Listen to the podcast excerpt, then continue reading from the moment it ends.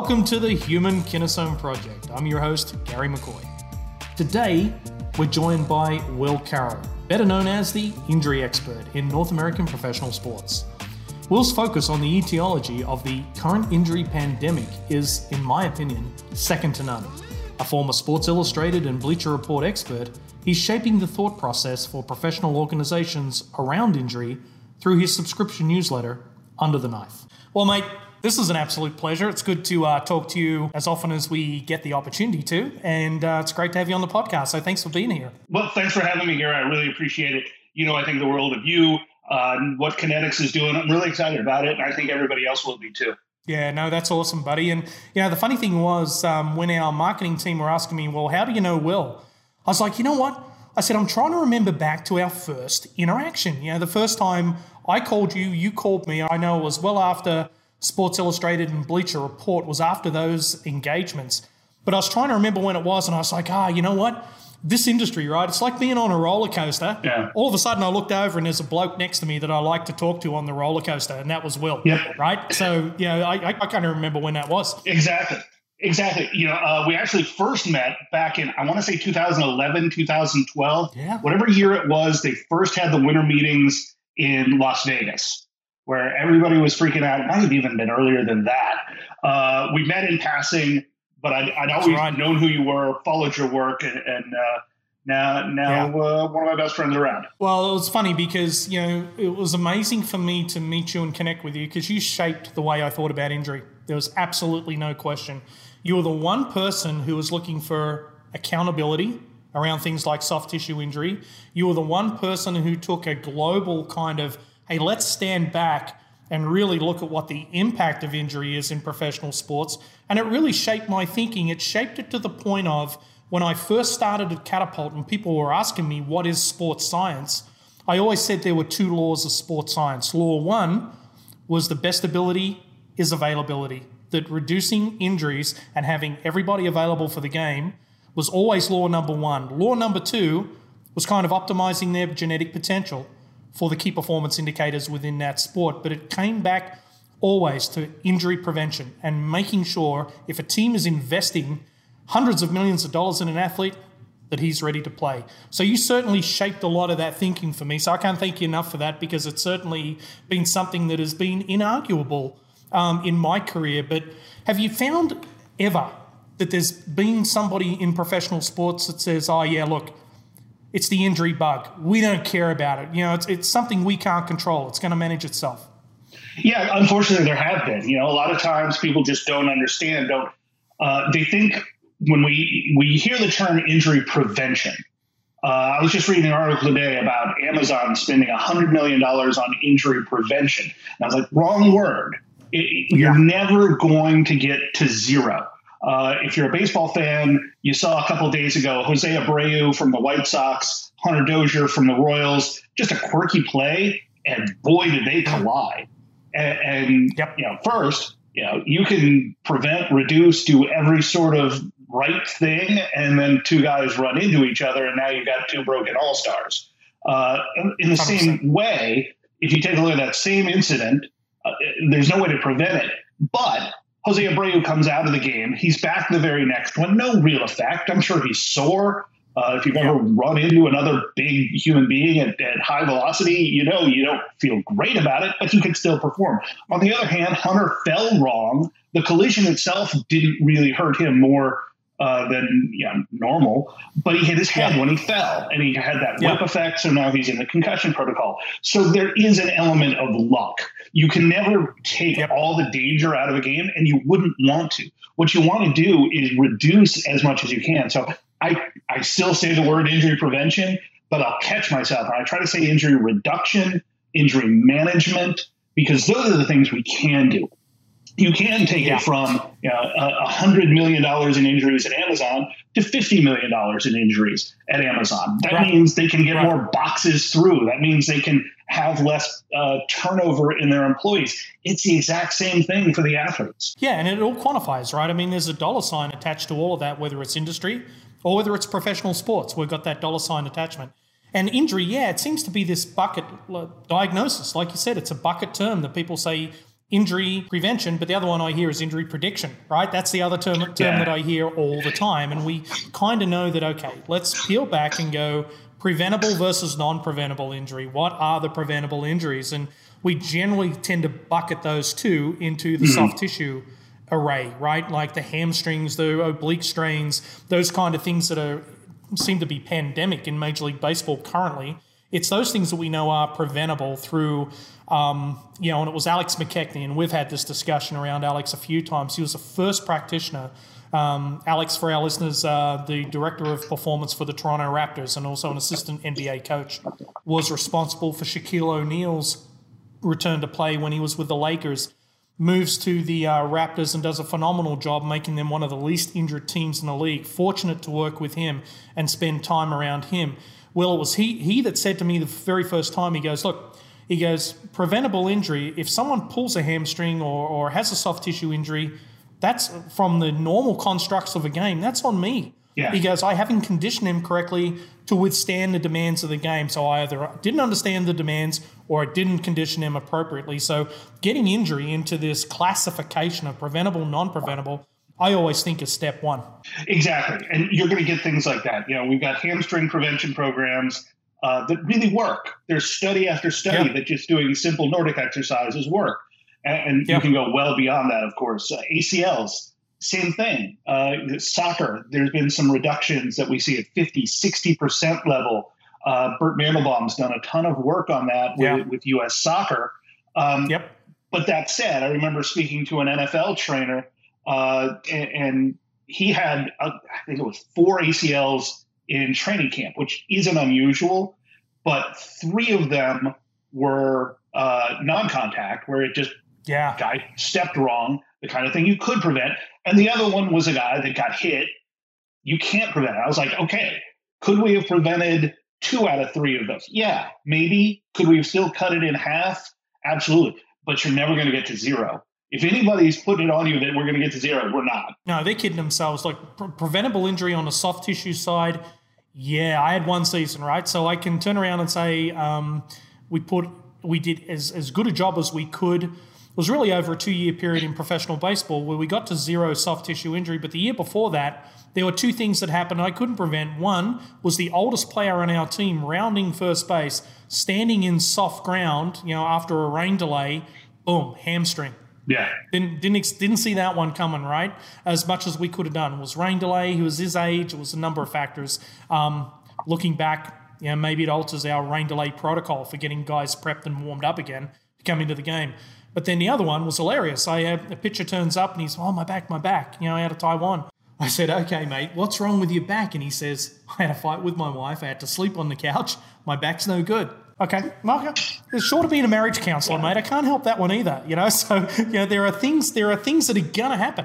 We've always talked about this zero season. Now you actually did it, but you know uh, better than anybody there's an element of uh, of luck to that. Yes, you know, hundred percent. No fights with the wife. Uh, you know, nobody uh, exactly. uh, slept wrong or traveled wrong. We didn't get a bad bed in a hotel. We didn't have bad nutrition. You know, we would define injury as kind of the day lost when we when we weren't expecting a day to be lost. So yep. yeah, look to get to zero, you're right. Planets have to line up. You have to have phenomenal people doing a phenomenal job to even get into that ballpark, right? But I think that's the next big emergence. And I really want to pick your brain a little bit about this. Like, you know, everyone talks, and uh, you must hear the term Moneyball probably more than anybody, right? You, you hear it a ton in you know, coming out of baseball. For our listeners who don't know it, um, back in the was it uh, early '90s, I think it was, where the Moneyball term first started to emerge, was uh, through the yeah. Oakland Athletics and Billy Beane.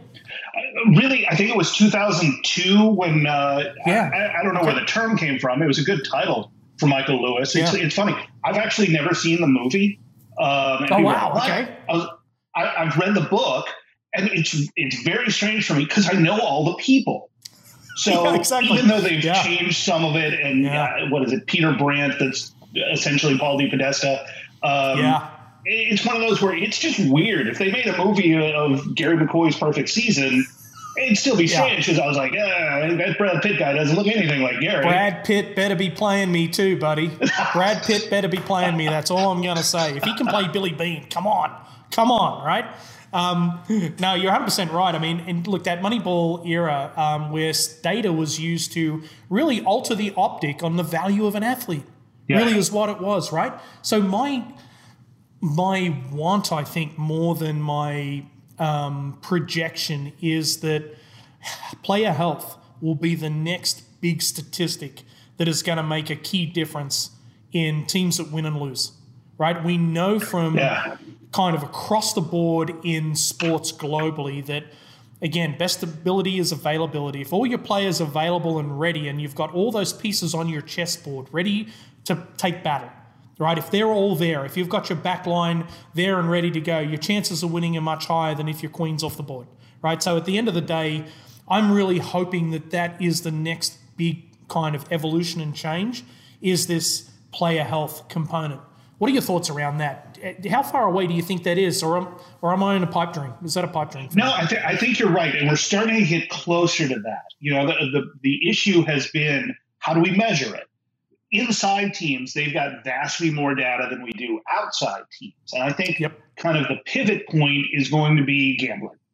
We've already seen a, a, huge amount of data in European soccer where gambling, you can go place a bet inside the stadium if you want. And now with mobile gambling, right. you don't even have to get up. Uh, yeah. Same thing's going to happen with American sports. I mean, I, I think from the first point, you're going to have a lot of people with money on the line. So that's going to be the first part. The second is I think broadcast is going to do it. One of the things I've always hoped for is that, uh, especially the NBA, I think this would be the easiest one. If Steph Curry is going to the line with you know the game on the line, he's got two free throws. What's his heart rate do? Does it go up? Yeah. I mean, has he done this so many times, both in real life and in his head, that man, this is just another game?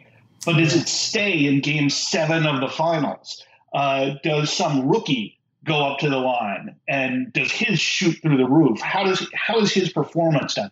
You know, and at the same time, you're seeing things um, basketball almost going to a hockey shift kind of concept because they now have the SportVU cameras and some even more advanced systems that are allowing them to say, hey, this guy is now at 95% of his fatigue level. He needs two minutes off. And they can yeah kind of rotate that in. And you've got a guy on the sidelines with the charts saying, hey, coach, yeah. it's time for Jones to come out. It's, you know, LeBron can only go 34 and a half minutes tonight. And it's, it's that yeah. sort of granular. So I think we're going to, I do think we're going to end up in a money ball situation where mm. you hmm. can go back to the 60s and 70s and, and kind of the Bill James sort of popularity where he sort of brought up these sabermetric ideas yeah. There were a ton of stats that people created to try to get to certain things. Hmm. Yeah, if you get to about 2008, 2009, at least in baseball, um, we pretty much gotten there. Now, there's still, yeah. you know, we got 99%, and everything from this day forward is probably going to be 1% or new data that we're getting. Um, yeah. Same thing in football. What Aaron Schatz did was what Bill James had done in basketball, you know, Kevin Pelton and that crew uh, did amazing stuff. So I, I, think we are shifting forward. And I think the one thing we haven't had is what goes into that performance. We have all the data we need on what happens. We don't have yep. any data, at least publicly, about how do we get there? How do we produce force? How are we moving? How are we fatiguing? Exactly. And how are we recovering? Oh, you, look, mate, you hit it on the head. I mean, that's one of the my core role at Kinetyx is exactly this, right? Is to define the measurements that we're really looking for that are trans that can transact, that can make a quantitative difference in the eyes of the practitioner to best manage that athlete. Like we can talk fatigue all day, and the only element of fatigue we really tend to look at is if a player is slowing down from a speed perspective or um, in practice, like if we're monitoring practice. The second thing we'll tend to look at is heart rate data. And when we're looking across the spectrum of heart rate data, we know as practitioners and as scientists how many different things can affect heart rate. Um, I still have people that want to look at respiration, and if there's an emotional sigh, well, then that measures as anaerobic threshold, and that athlete's not even close, right? So there's there's it's not only the data, but it's the qualification of such, and that was my original attraction to Kinetyx was looking. I always said the best definition I know of fatigue is the inability to produce force. So I better have a force monitoring product to be able to do that, right? Something that's not just in the lab. Exactly. There's so many interesting things that we can do with a, uh, a product like what Kinetyx is building. Uh, I was out at, uh, I live in Indianapolis. I was out at the track this weekend for the Grand Prix, uh, working awesome. with a company that one of these Indy cars has 300 sensors in it, plus telemetry that wow. can do that real time all the way around the track. Wow. And yet the driver doesn't have a heart rate monitor on. Not sensorized at all, right? Yeah. Yeah. So we got this driver getting knocked around. He's really the weak link in the chain. We were talking about it. You know, you can lay the wing back and get more speed, or yep. you can notch the wing up and get more downforce and go faster around the turns. And kind of those balances are things. If you think about it, uh, just a pitching movement, you're putting a lot of force in one foot and you're taking a lot of force out with the other foot. Uh, you know, you, you, land, you're coming around. There, there's so many things going on, and we have zero insight into what's happening. We talk about arm mechanics and slot and, and all the things around it, but yet nobody until now has given us that data. So I, I'm so excited that we're starting to get things like this. Yeah, no, it is, and it's it's that whole term in situ, right? Is like like taking it out of the lab and putting it into the real world where we can actually get some real world data. You know, we can actually figure out what is going on in that environment. And thinking of IndyCar, the a couple of times I've had the uh, had the ability, fortunately, to work in Formula One. One of the things was with uh, one of the projects was the Formula One endurance team, and we were measuring their heart rate and looking at their heart rate variability um, versus when they were coming in and coming out. And they were asking me, based upon heart rate variability as a recovery metric, when is this guy going to be ready for that next four hours behind the wheel? And four hours behind the wheel, you think, oh, yeah, that's your average drive. Now, this is 200 miles an hour in, in yeah. a lot of moving parts right? And so, are they ready to come back? Is there a cognitive effect to heart rate variability and recovery on their ability tactically to be able to maneuver through that environment? So, yeah, it's super fascinating. And unf- like in a sport like motor racing, it's it's always really interesting. The human the most important part of the equation is is nearly always left out because yeah. because we're controlling the controllable, which is the elements of the vehicle, right? It's all the hardware. It's the yeah. psi in the tires. It's the you know it's the engine, like you said, uh, and wings to be able to downforce, create speed, etc. Um, those are all single metric kind of identifiers, whereas this human athlete, it's chaos theory at the end yeah. of the day. Exactly. I was talking to one of the drivers, Robert Megennis. He's a young kid out of New York uh, drives for Andretti in the Indy Lights, which is kind of like AAA for for IndyCar. Um, yeah, yeah. And one of the things he was talking about is you go into turn one, I have to put 1,500 pounds of force on the front brakes uh, to get slowed down to make this uh, 95 degree turn. I was like, yeah. Is there something on the wheel that tells you how much pressure?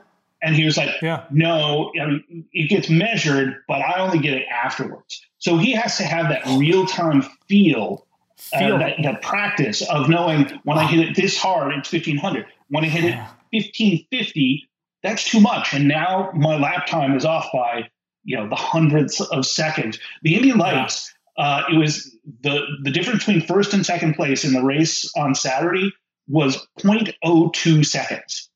Holy cow. 35 oh laps, two and a half miles each lap, and it was 0.02 seconds, less than a car length absolutely crazy race. If you if you get a chance, Indy Lights race wow. is really good. But no, I it struck me because I was yeah. thinking as he was answering that, I was like, how do you not have something to do with that? And then I was like, well, the only thing I know that does anything like that is Kinetyx, and maybe Andretti is the first client. Maybe no, that could be that'd be incredible. And not wanting to take this down a sales pitch for Kinetyx, but uh, yeah, we could solve that problem for them pretty pretty rapidly. I mean, it comes back to the feedback loop, right? The data feedback loop, and that's imperative, I think, in any sense of um, athlete technology that exists and it's out there. Let me ask you this, mate. Um, an emergence of technology in the last ten years, and I was at the front of a couple of those uh, technology emergences in in the NFL and in Major League Baseball. Um, the amount of data that's out there, I've heard practitioners say we have too much data. We have too much data. Um, without giving you my bias around that, what's what do you think of that? Usually, that means they don't have people that understand the data. There's a lot of data. I will admit, you know, uh, this these past couple years, I've been coaching pitching at a Division two school, um, and working with those guys. There's a lot of times where there is too much data You know, th- there are things that get measured alongside. Uh, I'll I won't pick on these guys because I love their product, but Rapsodo, uh, which is a, a, specialized camera that measures ball spin and movement, uh, absolutely fascinating technology has really changed the game in the decade it's been out. Um, some of the stuff, it's like I don't need to know that. I, I I've learned what works. So maybe there's another coach that looks at that and, and says, "No, I really need to know rifle spin, or I need to know exactly this." Uh, it, it, tells me the pitch speed, so it saves me from having somebody else with a stalker behind me.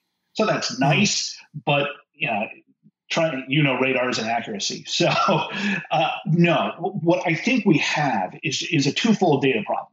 First, there's a ton of data, and most of it is things that these coaches haven't dealt with.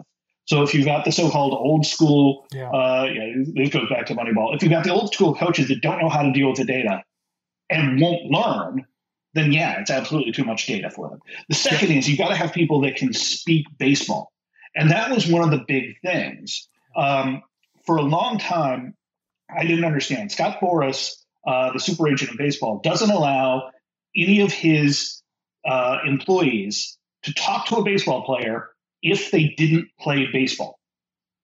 So most of his agents, the top agents, uh, are former players. Jeff Musselman is, right. is one of his top guys because they speak the same language. They've gone through the same things. They've got guys in the back room that are super smart, super social, could deal with a lot of things, but they just don't speak that, that fluent native baseball. And I think there's a lot of that in coaching because we see the data. If we understand the data, now we got to translate the data into something that uh, you can actually deal with. I've seen a situation where guys in the bullpen will get good feedback. The coach will tell them, you need to do this, your arm's behind by this much, uh, your, your trunk tilt is this much. And all they're trying to do is throw strikes. Yep. You know, and that there's a data overload at times. So you not only have to know the data, you have to understand the data and be able to impart the data at the same time. And that's really difficult. That's why, you know, the, the great coaches and the great sports scientists yep. get paid the big bucks. Yeah, and it's really difficult. And yeah. we can talk about Major League Baseball, who's in its second COVID uh, kind of compressed season. Injuries are up in baseball about 15% from what we can tell today. Yeah. Um, what's the effect of COVID on that? Will, what, what, what's your gut feeling? Yeah, I don't know. Um, this season, more than any other, was the one we kind of expected it to either be way up or way down. I didn't expect yeah. the season was going to be normal. Uh, and uh, it's anything but. Uh, like you said, it's up about 15%. Um, and it looks to have the abnormal pattern. Normally, what we see is a pure survivor effect. You get yep. most of the injuries in the NFL before week two.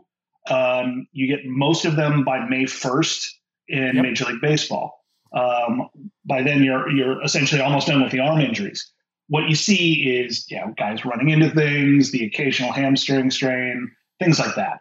Um, yep. That's not happening. We're not seeing that normal taper at May 1st. Here we are, you know, essentially two thirds of the way through uh, May, and we're not seeing that taper. So if this continues uh, through the entire season, oh man, it'll be off the charts.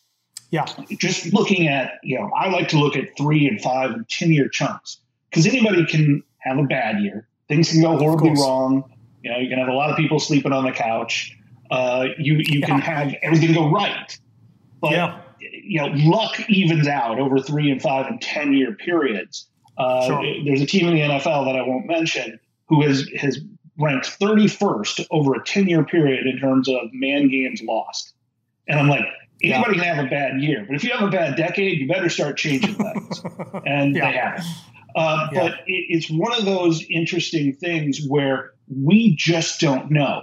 A lot of people, I was just talking with Simon Brundish, who's a, a, an English guy, oh, yeah. uh, does a lot of movement education with, with kids, absolutely brilliant. He was like, these guys are sitting around. I'm like, Simon, you know as well as I do, these guys weren't sitting around.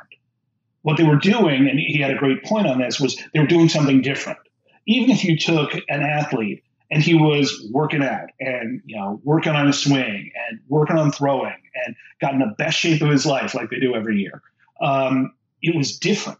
So, yep. what was different? What wasn't ready?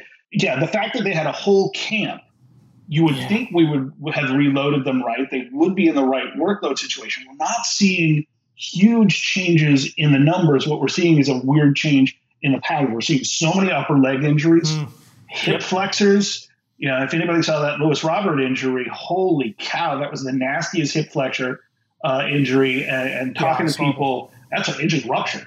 When's the last yeah. time you heard about a hip flexor rupturing? Been a long time. I mean, it, it's not in that sport either. Yeah, yeah. And, and, especially for baseball, soccer, yes, because it's such a, a, weird kick and run. So there, there's multiple things you're doing with your legs, and they get knocked into weird positions. Yeah, um, it, it's it's just very strange. So yeah, I don't think we're going to know. I think we're going to have to go back and, and figure out. You know, obviously last year it was just weird. It was a short season. Nobody knew what COVID was. There were some guys that were stuck uh, not working out and came back and got injured because of that. This year, what's going to happen next year? Our injuries going to be way down because we get back to actual normal rather than just this new normal? Yeah.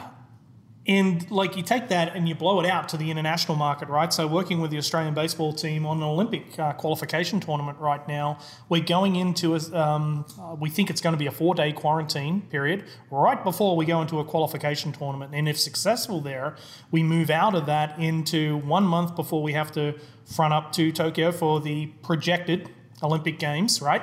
Um, in that four week period, you know, I'm on the phone with the coach. He goes, Well, what do you think is going to happen? He goes, We're going to have to go back to Australia and quarantine these guys for 14 days. And Dave Nilsson, former MLB All Stars, our head coach, I said, Dave, I said, Look, mate, I said, at the end of the day, there's only so many weighted balls and so many mattresses we can obliterate inside of a hotel room, right? Before um, it, it is kind of, you know, that's that's what everyone says. Oh, they're still training, they're still throwing. No, no, and also no. One of the things that came to mind during this NFL preseason, when I was actually uh, talking to a couple of guys over at the LA Rams, we were talking about the lack of preseason, and they use the term lack of intentional reps. And that drove me down into a little bit, well, it wasn't so much of a rabbit hole, but to ask the question what's the cortisol effect on tissue hardening and strengthening? Is there yeah. one? Is, you know, it's that you know, it's that mind body connection that everybody uses that term, the mind body connection. Well, when the hell were they ever disconnected? Right? Yeah. I mean, at what point do we have to go back and talk about connection? Is it's the holistic. Uh, I don't know. I, I, did have that one night with some tequila. Yeah. I think I was there. I think I was there. Um, anyway, that mind body connection is the one that um, I think we've got to get back to training the the whole athlete. And those intentional reps are one of the things that is grossly missing, irrespective of sport, uh, due to COVID. You know, the um, Matt Howley, who I know you know well with uh, Real mm-hmm. Salt Lake, uh, another Aussie, uh, we were actually trying to project uh, using artificial intelligence to look at the data, trying to project compressed practice periods and compressed game schedules and see what that did to an effect on the resilience of their individual athletes. That was a very positive use of data for him to plan out the season and get injury as low as he could. We know it's going to be different, but mate, it's good to see your take on this. And I think that, um, yeah, we don't know is still the appropriate answer to this right now because there's no magic wand here. Um, we're lacking intentional reps, and those intentional reps cause game adaptation. I mean, what else is there? I mean, in a nutshell. Yeah, I, am just curious about it because the the other thing, and this goes back to it, and, and I'm I'm still kind of squirrely on on the term intent. Um, I, yeah. I, know yeah. that it, it's a big deal, and, and one of the things they've done up at Driveline, Kyle Boddy has actually gotten people to go into a lab and throw real hard. It was always mm-hmm. a problem. You tell people uh, we, when I was working at Motus, we would take around the, the biomechanics lab and get guys to throw. And getting them to throw hard, uh, there was one of the first things I did when I got there and got access to their database was look up some pitchers just to try to help my fantasy league team. And one of the pitchers who I knew threw 100 plus miles an hour. When he was in yeah. the in the biomechanics lab, he was throwing in the 70s. So I was like, "Well, this is absolutely worthless data. Uh, I, I, learned nothing from this other than someone needs to kick him in the butt next time he's in the lab." Uh, yeah. and, and, so they've done a good job with that. I, I just think so many guys have gone off, whether they're going to Eric Cressey, whether they're going up to Driveline, or down in Florida or they're at APAC, which has had some great results over the years uh, down in Texas. Any of those places, those guys are working hard. They're doing the right things. They've got good people, and we're still seeing guys who have gone through those programs, some of the best in the world, getting injured this year. So I, I have a hard time going back and saying that it was any one thing when the best, smartest, hardest working people in the world are seeing the same weird results. You learn more when things go wrong. I've always said this. And the that, mechanism yeah. of the injury, in dissecting the mechanism of that injury, is critical. It's like every time I get somebody requesting, oh, write a book on baseball conditioning. Well, about 50% of that's going to be based around the individual. So, you know, yeah. how can you amass all that data into into a into a schedule or into a book or one size fits all?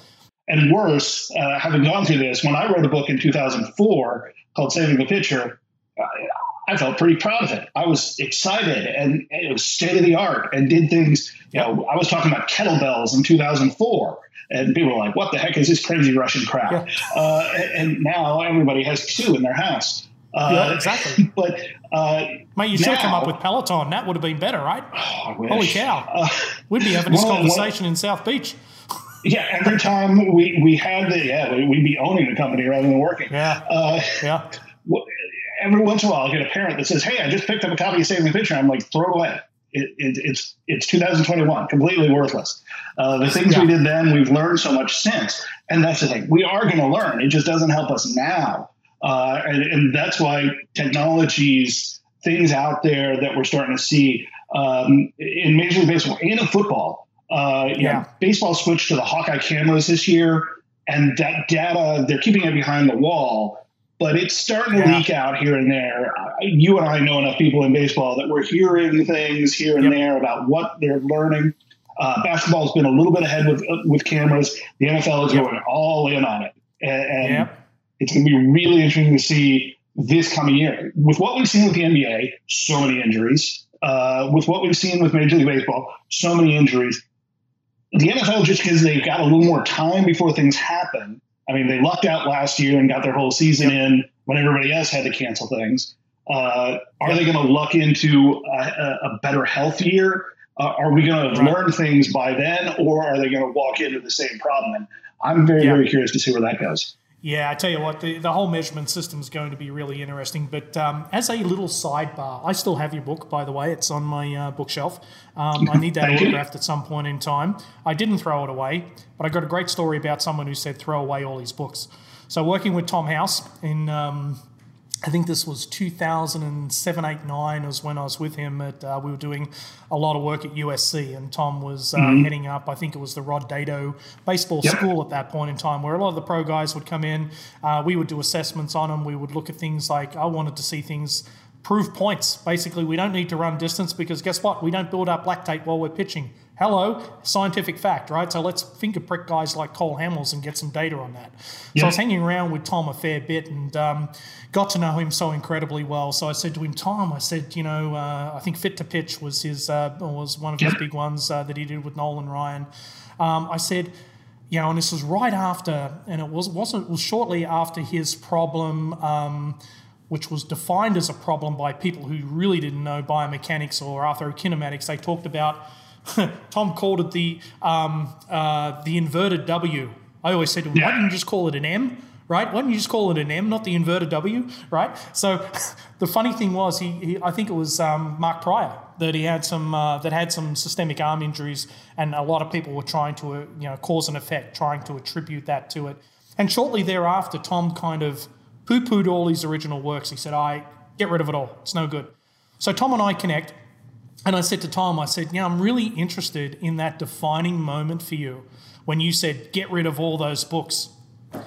He looked me square in the eyes at a steakhouse. This is at, at ASMI in Alabama. Looked me square in the eyes and said, Divorce. And I was like, Oh, Tom. I said, Yeah, those are emotional moments, right? Where you sit back and you get that opportunity to really reflect on your methods and your practices. He goes, no, you idiot. He goes, My ex wife got the rights to all my books, so I told everybody the next day that they were no good. And we got rid of them. He goes, And I started from scratch. And I was like, Oh, man, I love you even more, buddy. Love you. So it was one of those funny, funny moments, man. Well, here, here's an even better follow up. Mark, yeah. Uh, of course, was the model for my book and then got injured the year yeah. afterwards. Uh, long story, got a banned from Wrigley Field for that. But. Um, the funny thing is, he's now the pitching coach for the Dodgers, and obviously Dodgers, they're right. doing pretty Yeah. well. And, Yeah. but Mark back in I want to say 2011, 2012, after his career finally went in and got shoulder surgery. And Yeah. Dr. Andrews and I think it was Dr. Dugas had it. And it turns out the way his shoulder was injured was not consistent with a pitching injury. And they went back and went back, and it was. I didn't, you have to be a huge Cubs fan to remember this, but Mark was on the base pass and collided with Marcus Giles, who was the second Oh, baseman for the Padres at the time. Rock. And- oh, rock, that guy. Yeah. Yeah. Yeah, and it basically compressed his shoulder right back in, which is very common in linebackers, not so Yeah. common in pitchers. So Same Mark Prior's football. It's the career- same. Yeah. yeah, Mark Prior's career didn't end because of pitching. The the inverted W did nothing to him. Uh, running into Marcus Giles, which was the most random thing, kept him from Amazing, being right? the next Tom Seaver. Again, dive in, interrogate the mechanism. You know, like if we MRI'd every pitcher in Major League Baseball, show me a perfect Tears. shoulder. No, Doesn't exist, right? Just doesn't exist. there, there'd probably be one because there's always that one guy who never had to work for anything. Um, you know, I, I always I, I always hate Yeah. those guys. Uh, Yeah, they show up, both. they roll out of bed, Give me both. and, and there's always one of them. Uh, it's probably Verlander. Those are the guys you send to the bar to buy beers. It's your, it's your turn to buy around. I'm so sick. Yeah, of you- it. Just go and buy beer. You're round millionaire. There, there was one time at Don and Charlie's. Uh, you'll enjoy this one because I know you know the place, the, the dearly departed Don and Charlie's. Oh yeah. I can't believe No, that place is closed. Uh, group of pitchers that I was working with. too. I think. Yeah, uh, uh, a group of pitchers that I was working with, we it was like it's your round, and they're like, "When is it your round?" I'm like, "You're the millionaires, you keep going." Yeah, uh, exactly, exactly.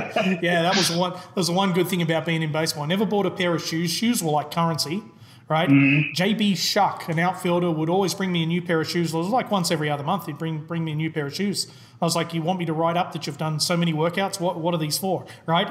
you bribing me with shoes?" Um, they were always the currency, and yeah, all- Now they nearly are the way some of these things are Exactly. selling. Mate, a couple of questions for you as we as we tend to wrap up here. Um, and like I said, I could I could talk to you for days on this, and we will probably some point this week we'll have you know a couple more hours of, of chatter amongst ourselves. But um, what's been so far? If you were to put a pause on career now and look backwards, what's been, do you think, the most transformative mo- moment of your career? Was it a you went to work for Sports Illustrated, Bleacher Report, one of those groups? Was it a moment where your optic was changed on how you would record and present information relative to injury? Is there a single moment that you can look at and say this was kind of career defining for me? That was a that was a big shift. Gosh, re- there's so many moments. There, there's a couple. I mean, just starting to do this, I was kind of like the dog that ran up the tree. I didn't know I, I wasn't supposed to do it. Um, I went from being uh, a, a consultant, worked with insurance companies, uh, to a guy who was writing about injuries. I just thought I could do it, and turns out I could. Um, on the other, I, I will go back to somebody who, who we just talked about with Tom Yeah. House. Uh, You know, I met Tom at ASMI. He was getting a lifetime achievement award 20 years ago, which tells you about Wow. uh, his career. yeah, exactly. And, and, you know, we sat down, we were talking, and there were just so many things I picked up. And Hmm. then I drove, I think, to suburban Chicago for one of his clinics, and I just spent hours watching and learning and picking things up, and, Hmm. and it ended up in my book. And, and just the way he did things, um, it, it was so altering. The fact that a that somebody like Tom at the top of his game uh, would take time to talk to some dude uh, and just gave me so much information, so much just good vibes, which Yeah. is probably what, what Tom would call it. You know, it, it was all Yeah. karma, and he he taught me to bring it forward. And and one of one of the biggest things in my career has been being able to kind of do that. And and I don't want to take Yeah. any credit for this, but my first intern back at Baseball Prospectus was a kid named Chaim Bloom, who is now the general manager of the Red Sox. Now he's done all the work. He's smart. He would have made it without knowing me at all. But you know, giving him a little bit of a bump, being able to have guys yeah. like like Dave Haller with the Rays or, or Matt Klein with the Brewers, guys who uh, maybe you gave a little bit of the hand up. Uh, I'm, I'm, sure you've done the same thing. Yeah, no, absolutely, and and those are the moments I love. Um, you know, when it when it all comes, you know, it's irrespective of logo. You know what what's on your hat, what's on your shirt, what's on your sleeve. It's about people.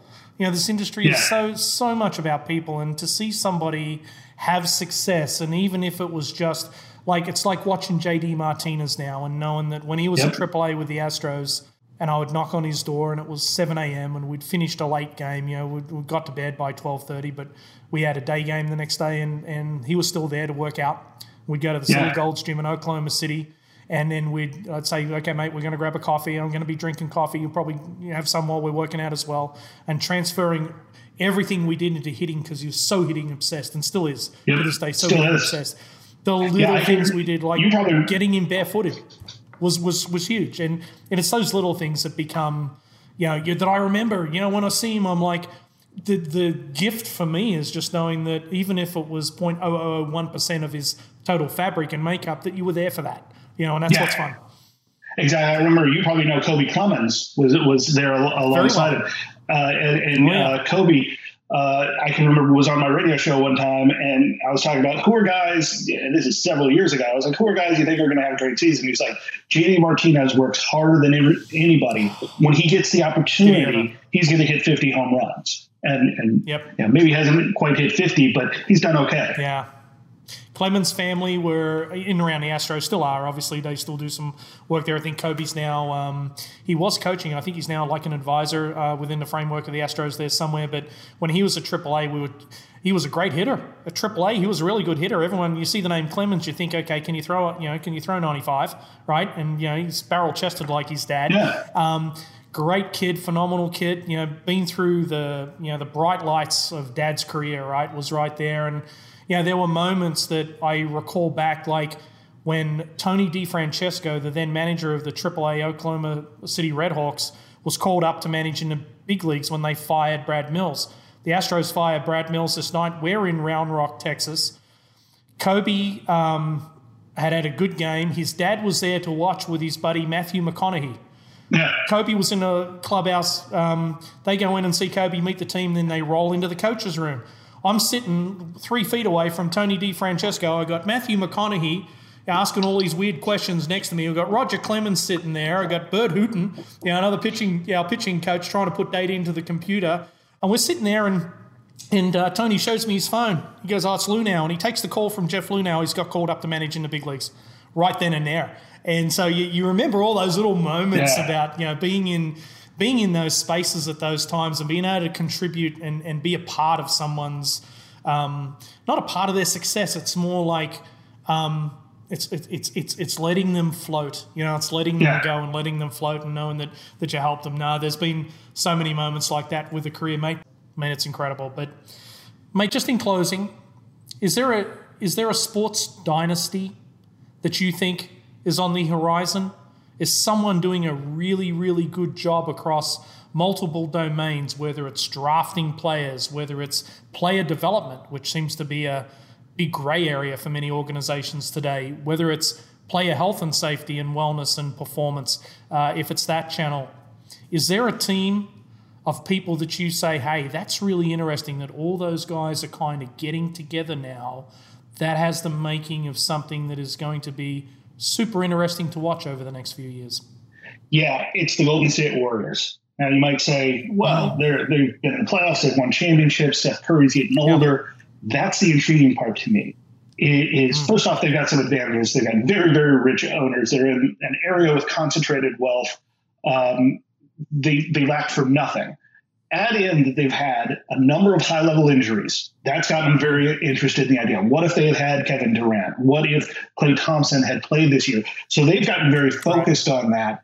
And, and there's so many tech owners and people around that just want to be a part of it. Uh, yep. I think they have some inherent advantages just from that locality.